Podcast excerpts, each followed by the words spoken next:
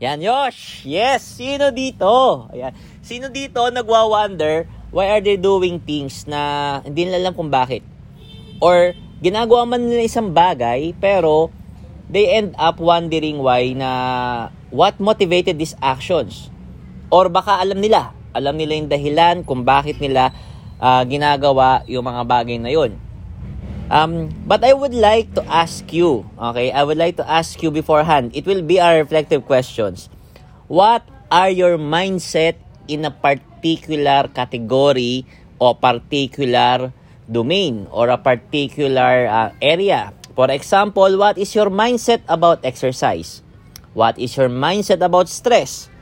What is your mindset about diet, about relationship, about growth or about learning, yung mga ganyan. Kasi uh, you will find out in this session of our podcast na ang laki ng impact, hindi lang po ng belief natin sa ating uh, motivation, sa ating ginagawa, pati rin po even in our psychology and physiology. Ano yung physiology? Nangyayari sa katawan natin because very powerful po ang mindset. And I'm heavily drawing to the work of Dr. Alia Krum.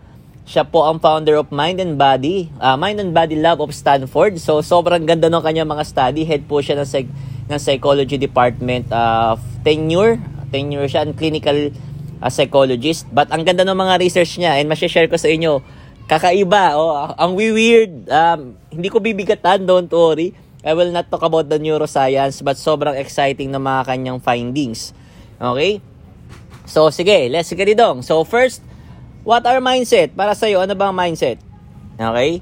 I will define mindset uh, the way she defined it as simplified. Okay? It's a simplified assumptions we have about a category. Whether the category is about exercise, about stress, about health, about diet, or about relationship, a mindset are simplified assumption that orient us, ibig sabihin, binibigyan niya tayo ng direction papunta sa mga magiging expectations natin and explanations kung bakit nangyayari isang bagay that will also lead to a goal-based motivation. O kung paano tayo magta-travel from one point to another based on this mindset. Okay? Ano, ano ba mga assumption? Example tayo. Sige, how can we relate? For example, may assumption ka, ganito ata to. Yan, ganito yata.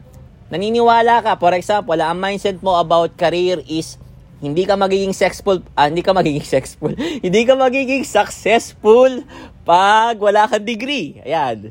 That is a mindset. Oh, that is an assumption. Sino ditong guilty? Oh, kasi may kilala ako ganun eh. Uh, so, para sa kanya, uh, part of um, an assumption that na-build is magiging successful ka lang pag umaapaw ka ng credentials. May kausap ako kanina and he was uh, asking me uh, kung kinakailangan ba o how necessary it is for him to get another certification program. Kasi it seems like he want to infiltrate a corporate. And naniniwala siya na the more na marami siya certificate, eh, the more na mataas yung chance mo ma, ano, ma-infiltrate yung corporate na yon. Pero I was trying to press, gusto ko siya ma- ma- matanong, nagkaroon ka na ba ng ano ng practice uh, in in a particular in one certificate alone have you have you got uh, a client a testimony uh, a client that can testify that you are proficient or you're at least practicing wala pa naman or hindi niya naman na uh, dineclare na meron. So, um, ang nangyayari, nagkakaroon siya ng ano, nagkakaroon siya ng mindset na mag-iipon ako, mag-iipon ako ng credentials, mag-iipon ako ng maraming resumes, uh, mahabang resume, eh, pero along the way in the end, uh, it might not result. Okay, it might not result. Um, I remember in a in a book, The Prosperous Coach, isa to sa mga nag-shape ng aking uh, coaching practice may sinabi doon, page 27, talaga ni-refer yung page siya, no? Sinabi doon, the struggling coach seek more and more credentials. Ayun yung mga nag-struggle na coach. The pro, the pro or professional coach knows that credentials are irrelevant because the only question clients ever want an answer to is, can you help me? so yung part po na yon, ang laki po ng influence sa akin noon na hindi mo kailangan mag-umapaw. O, hindi mo kailangan mag-umapaw ng um, listahan ng uh, certificate, diploma, or lisensya, or what. O, kasi naman, yung taong makangailangan sa'yo, iisa lang ang tanong, matutulungan mo ba ako? kasi kung hindi, o, kahit tambakan mo ng, ano, ng papel yan, uh, hindi pa rin kayo magkakaroon ng matibay na engagement. So that is an example of an assumption. Ngayon, i-level up natin. Uh, another another type or uri ng isang mindset are we call conclusions. Ito yung mga maraming assumptions na na-build mo that you close. Uh, kung kayo po ay follower ng aking ano, follower ng aking um, etymology, conclusion is to, yung con is together. Tapos yung close, oh, it means closed. Ang conclusions are when you close something, when you close together an idea, ayaw mo na papasukin yung ibang idea. Ayun po ang conclusion. Okay, ayun po the, the way I ano ah, I interpret the word conclusion based on the etymology. So, I I've known someone, um, tago po natin sa pangalang Fe. Sorry, ganun. Namit na to ni Sir Escobra. So, Etong ano, tong lady na to, uh, I met her sa diving. Uh, I want, I'm batchmate niya ako. Nagsabay kami nag-aral ng dive. And from there, she joined me in many of my adventures. Pero madalas, maririnig mo sa kanya yung word na hindi ko kaya. Hindi ko kaya, coach. Uh, o hindi ko kaya, mix. O, nung time na yon Ang dami niyang inipon na words na hindi ko kaya. Whenever she feels like uh, mabigat yung isang task, uh, out of her uh, skill, mga ganyan, mabilis yung give up. Um, ang unang adventure niya outside diving kasama ako was to jump uh, by rappel. May tali naman, may harness naman.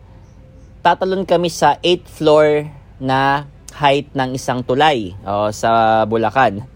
Tapos yung kapit niya sa tulay, oh, talagang hindi ko kaya, hindi ko kaya. Umiiyak talaga. Okay, umiiyak talaga. So, kinakailangan mo kasi ng tatlong trust ba para magawa yon. You need to trust yourself, you need to trust your coach, and you need to trust um, the the gears or your your power, your skill, your instrument, yung mga ganun. So binibuild kasi yung ganun trust. Hindi pa siya maka may, hindi niya pa maibigay. Siguro kahit naniniwala siya na kaya siya ng tali at kaya siya ng karab, carabiner, ng harness at naniniwala siya na magaling naman yung nagtuturo, uh, by herself wala pa, wala pa doon. Uh, nakapag-build siya ng maraming uh, assumptions na hindi niya kaya. So she concluded that hindi niya nga kaya. Nakilala ko tong babae na to na hindi lumalabas mag-isa.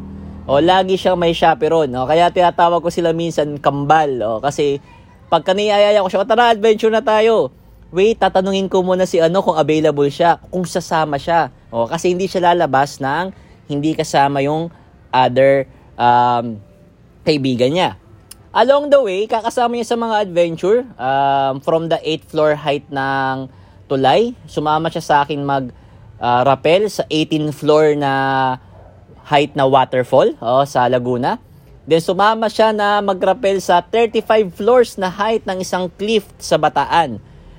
Nung habang nasasanay siya, nabubuo, syempre nabubuo yung mga bagong assumptions. Kaya ko yata to. Kahit gaano kahirap at kahit konting tao ang gumagawa. And nagkakaroon siya ng panibagong conclusion. To the point that we're so, I'm, I'm so proud, okay? I'm so proud when she go to, uh, when, when she went to Korea alone. Nag-travel siya alone. Uh, walang walang kasama Pinoy, walang kasama na na manggagaling sa sa Pilipinas na kakilala And she went there. Uh, she had uh, tons of pictures and she uh, went around, ganyan. Tapos, sumasama na siya ng adventure kahit na hindi bine-verify kung sino makasali, kahit siya lang yung pupunta doon na walang ibang kakilala, maliban siguro sa nagaya sa kanya, ganun. Ayun yung kaibahan ng conclusion sa belief. Okay? Sa etymology po ng ating belief, yung belief po, yung word po na lift doon sa belief is from the same root word ng word na love. So para po sa akin, belief are conclusions Okay, mga mga na-arrive mo na uh, set of assumptions that is empowering, that is healthy, oh, that is loving. So, upon ano, upon articulating that difference ng conclusion at belief, naniniwala ako oh, na lahat ng belief are, are empowering. Kasi pagka hindi siya empowering, you're closing your mind to an idea na matutulungan ka. So, tawag ko doon conclusions. So, uh, I distinct. Walang limiting belief. There are limiting conclusions and empowering belief if you want to describe. So, um, isa po yon sa malaking pwedeng maipon. What are my beliefs? Okay? And sometimes when you check, is this belief really empowering? Is this healthy? Is this loving? O am I just making a conclusion? A conclusion that restricts me, that limits me, oh, that constrains, that's hurtful. So, you check. Oh, baka mamaya, yung conclusion na yon, pwede pa nating mabiyak. We can really uh, dismantle the assumptions that's supporting your conclusion. Remember, mindset are simplified assumptions. Napaka-komplikado ng mundo, halos walang strict na right or wrong, uh, black and white. There are many gray areas, there are many uh, relative, um, depende sa culture, depende sa mga ganyan. So, we need to dive into. Nakakapagod lang. Oh, parang pinaparusahan ng utak natin whenever we go um, diving deep sa mga na-arrive natin na assumptions. Okay? Now, yung belief naman, Katulad ng session ni Johnny, ni Coach Johnny kagabi, um, it can develop into a value. A value are set of beliefs or a belief where you are dedicating. You are dedicating uh, significant attention, significant focus, energy, and overtime. Ibig sabihin, pamatagalan, dedicated ka sa belief na to. We can call it a value. Ay, binabati ko po si Robin Coach Jeriel. Yan, ngayon ko lang napansin. So ngayon, that's why we call it most of the time governing values. Ito po anang minsan pwedeng magpatakbo, magpatakbo ng buhay mo. Uh, karamihan ng mga ginagawa mo, behaviors and goals are being aligned with your governing values. Maaga ko po ito natuklasan Actually, hindi naman maaga, late na rin. Uh, I was first year college sa isang academy wherein nung panahon na yun pinag-aaralan ko yung love. Oh, I'm trying to um, verify my assumption. Kasi nagkaroon ako ng ibang mga girlfriend before that ano, before that uh, before ako magpasok sa academy. Tapos nawawala, nawawala yung kilig, nawawala yung feelings. Nawawala yung ano, yung uh, pagka naging kami na, nawawala yung excitement, nawawala yung gana. Tapos sasabihin ko doon sa girlfriend ko that time, um, I will not be tied up to a relationship na hindi ko na mahal yung tao. So ako yung makikipag-break. O, di ba? Kapal na mukha, di ba? Ang pogi mo, coach. O, hindi naman po pogi yun. Ibig sabihin nun, meron lang ako mga maling assumptions. So, sabi ko nun, eh, yung huling, ano, yung huling uh, babae na, na, na nakipag-stop ako mag-date sa kanya because I was about to enter the academy. Um, nagano siya, nag nagmadre. Tapos po, oh, binabati ko po. Ayaw ko banggitin yung pangalan, baka mamaya. Sige. Uh, baka marinig niya yung podcast ko na to. Oh, pero alam niya yun, kilala niya yung sarili niya. So, after noon, after nang hindi ako, uh, mag-stop ako makipag-date sa kanya, sabi ko, kalokohan tong love.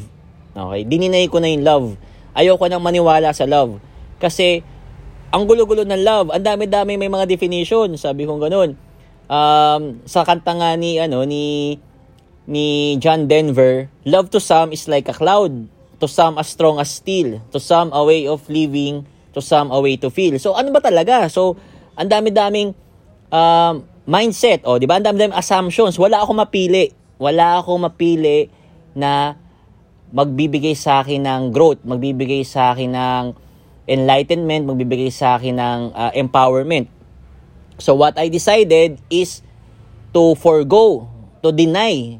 Uh, naging anti-love ako. Maririnig mo, makikipagdebate ako sa mga tao, love does not exist. Uh, first year college ako doon, nakikipagdebate ako, may mga followers ako, may mga sumusuporta sa mga paniniwala ko. Until such time, uh, kakaaral, kakaaral, I found out um, a lot of ano, a lot of ibang materials. Uh, I come across sa mga works ni Sternberg uh, with the Triangle of Love, sa mga works ni uh, Eric Fromm about yung kanya mga categories ng love, uh, yung base sa mga Greek na forms of love, ganyan. Then, arriving to M. Scott Peck, yung kanyang unified definition ng love, ganyan. Um, pati yung kay ano, kay uh, Khalil Gibran, The Prophet, mga ganyan. Then, pumili ako. Pumili ako ng mga assumptions. Tapos, uh, I made conclusions na eto, etong pinipili ko, dito ako mag-arrive, dito ako mag-align kasi ito yung naniniwala ako na um, it will it will help me grow. Then I form the belief. Okay? And ito yung conclusion na para sa akin is supportive for my growth. Then I listed it as a value. I value loving myself, loving my family, and um, saka pa lang darating yung loving yung extended family. Extended family, counted doon yung hindi ko kadugo. Uh, yung girlfriend ko nung that time, si Eileen, tapos yung mga barkada ko. Pero nagkaroon ako ng hierarchy. Ano bang love yung mauuna? Sabi ko noon, sa value system ko, um, pang-una yung self, uh, kasi hindi ako makakapagmahal ng iba kung hindi ko mahal yung sarili ko. Susunod yung family ko at that time tapos sa kanyang extended. So pangatlo yung extended. Kaya sabi ko sa girlfriend ko noon, um, ka-level niya yung best friend ko. Kasi extended family sila. Pag kinasal kami, oh, le-level up siya. Oh, magiging um, para blood blood ano na, blood base na. So para may, may, may level na, para may promotion. Sabi ko ganoon ha. Natatawa lang ako noon, uh, looking back. But then, nung una kin- tinatawanan ako ng best friend ko, uh, isa sa mga best friend ko si Mark uh, si Mark partner Mark Tamayo. Pero na witness niya, na witness niya how I dedicated to a value.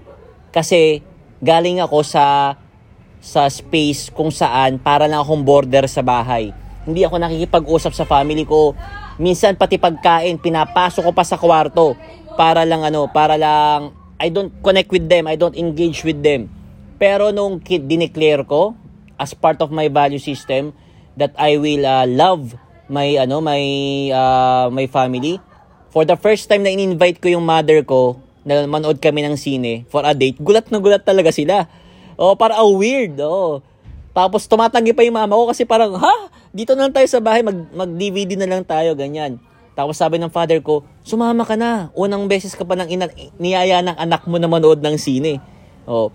Hanggang ngayon, ako lang sa aming magkakapatid yung kumikis sa father ko. Oh, yung brother ko, nawi-weird out siya. Yung sister ko, ganun din. Tapos yung point na um, nakareceive ako ng message, sulat, handwritten.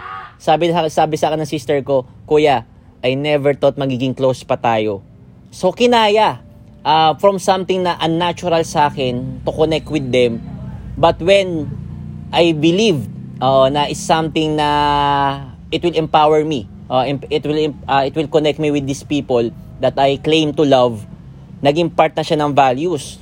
Nilagyan ko na siya ng um, schedule, nilagyan ko ng date, naging, medyo naging robot pa ako sa point na yon. Kinakailangan ko maabot yung mga gitong milestone uh, with me and my family.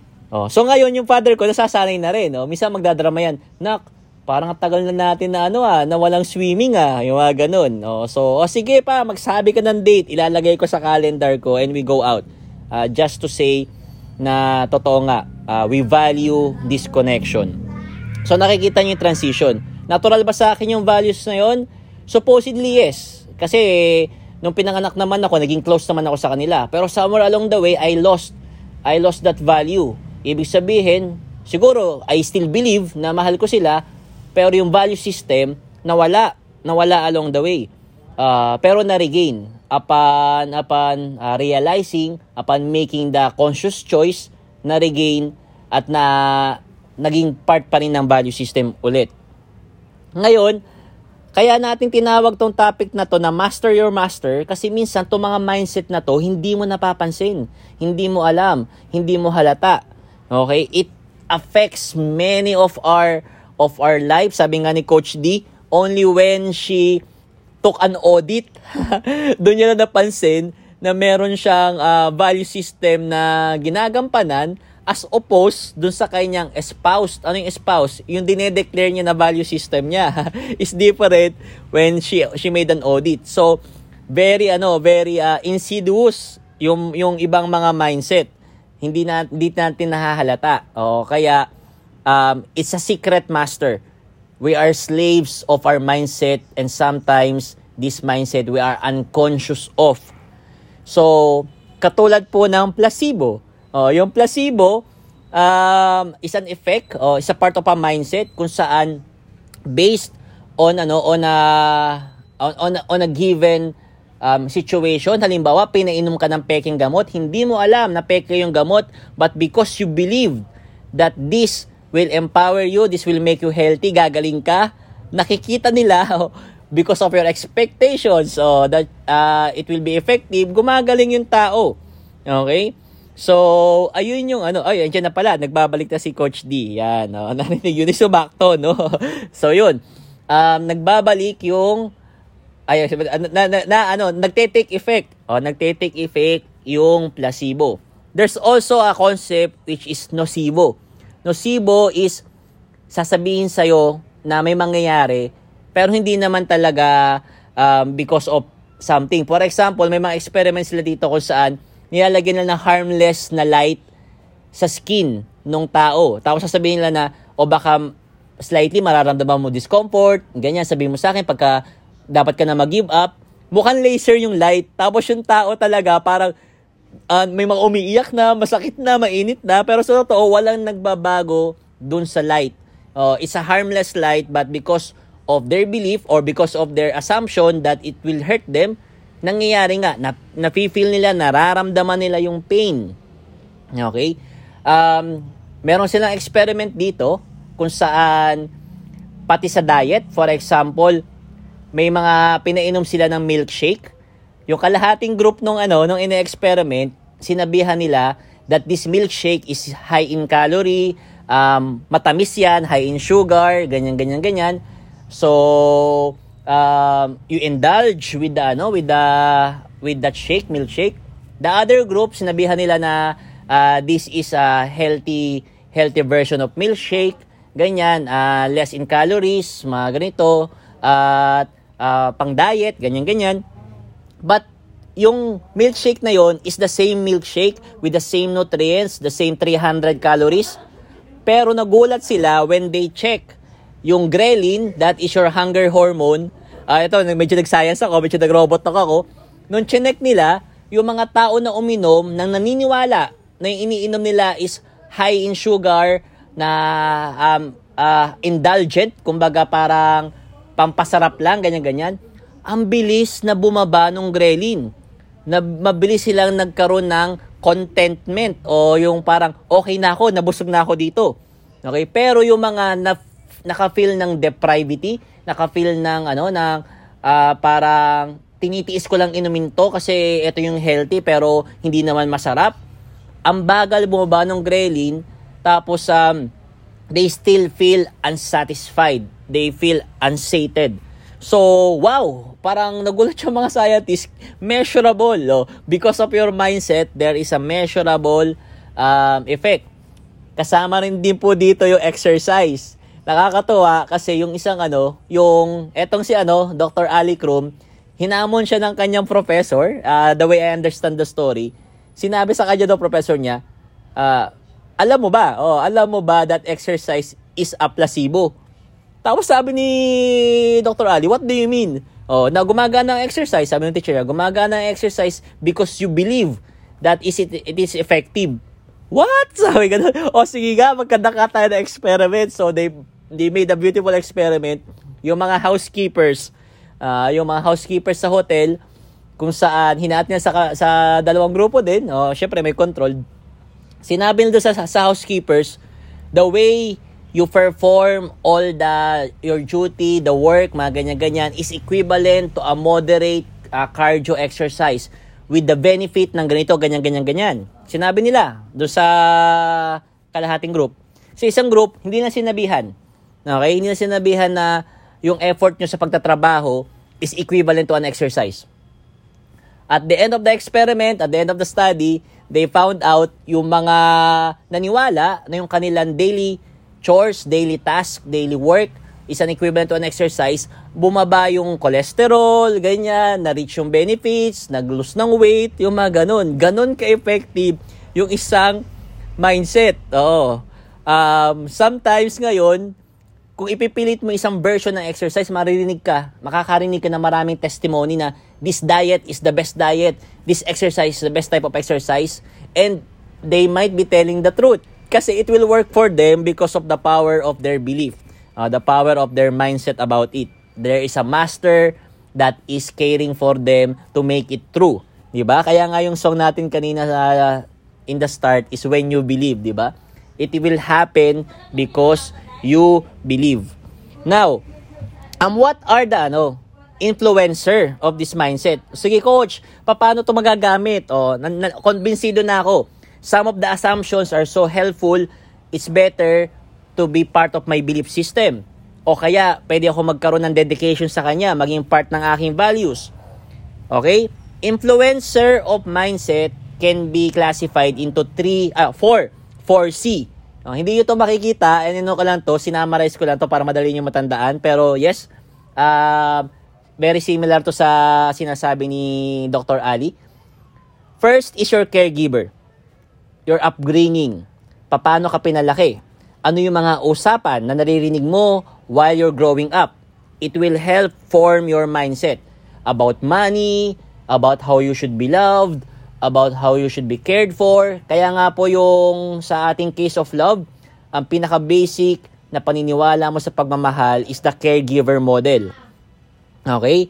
So, ayun yung unang-una. Kaya sa mga parents out there, sa mga teachers out there, be very careful. Yung mga nag-aalaga ng bata, ang laki ng influence mo sa magiging mindset ng mga nakakabata sa'yo. Okay, kung paano mo sila kakausapin, kung ano yung mga i-share mo na simplification of a complex world. Okay? Next is the culture. This is the media. This is what you what the uh, yung movies, yung SOCMED, yung podcast, oh, if you're hearing me na podcast, yes, it can influence. It can influence your mindset. Next, pangatlo, are credible people.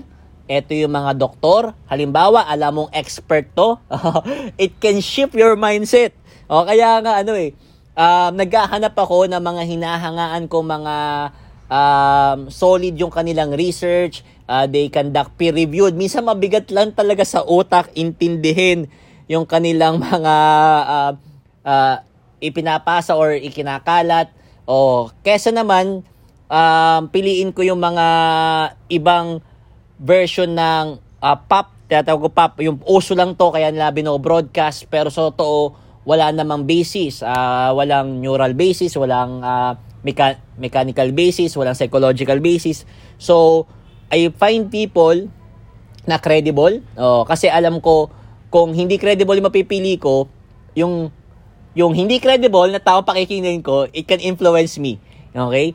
And baka yung mindset na mabuo are conclusions but not belief. Okay? It will close me my idea. Oh, it close an idea that might not be helpful for me, that might restrict me or limit me. Ganyan din po yung mga political ano, um, mga issues niya sa labas. Kaya nga I don't I don't really dive into the politics. Included in the credible person are your peers, yung mga people that you trust. Okay, kahit na wala silang expertise, pag, kinag, pag pinagkakatiwalaan mo sila, they can really shift your mindset. Okay? But regardless of this caregiver, this culture, and this credible people, this credible person, there is a hope. Yung pang-apat po na mag influence ng mindset mo is your conscious choice. We still have power. we can still master our master. Yung mindset na na-form externally because of other people's influence, because of your your parents, uh, because of the media, and because of other people out there, you can still choose. Uh, you can still select. Uh, meron ka pa rin pwedeng i-filter at meron ka pa rin pwedeng i-pursue. And sa part na to, dito ako naniniwala na kahit na anong um, pressure na ibibigay sa'yo ng paligid mo to live your life by default, you can still live your life by design. So, babalik po tayo sa ating ano, sa ating um, reflective question. Uh, you can take an audit. Uh, you can check, reflect, um, look back in your ano, in your in many things that you do. What are your mindset? A particular specific mindset about a category, about a domain, about an area of your life. What is your mindset about exercise, about money, about relationship, about stress? Uh, eto, nakakatawa tong stress na to. May experiment sila dyan kung saan kung ang paniniwala ng isang tao, ang stress ay debilitating or, nak- or masama or nakaka-hamper, ang tagal ng effect ng stress sa kanya. Oh, kung naka-attend kayo ng course ko about stress. We call it the power of stress kung saan ang stress ay important, crucial for your survival, for your success, for your significance. Iba rin yung magiging epekto. And may marami akong testimonies, marami akong naririnig na coach. Buti, naka-attend ako ng ganitong course. Ang laki ng impact sa akin. Ito po yung isa sa mga pinakamabenta kong course. Binook ako ng isang company for one year just to deliver uh, these, ano, these uh, messages about uh, about stress. So, that is a mindset. Uh, I'm helping them with this mindset. Okay, si, ano, si Loret, kaya siya na, napadpad dito sa Discord dahil naka-attend siya about that mindset eh. Okay? So, yun. Check. Uh, as the reflective question, check what are your mindset, specific mindset about particular domain in your life. And does it help you live your life by design? not by default. Okay, this is Master Coach Mix, your partner. Ulitin ko na naman. See you again next week. Uh, maraming salamat po sa mga umattend, sa nakikinig po dito sa ano, sa aking podcast. Um, see you again and sa Discord, uh, we're going to have our open forum, uh, tanong and sharing. So, thank you everyone and bye-bye. Good night. Stop.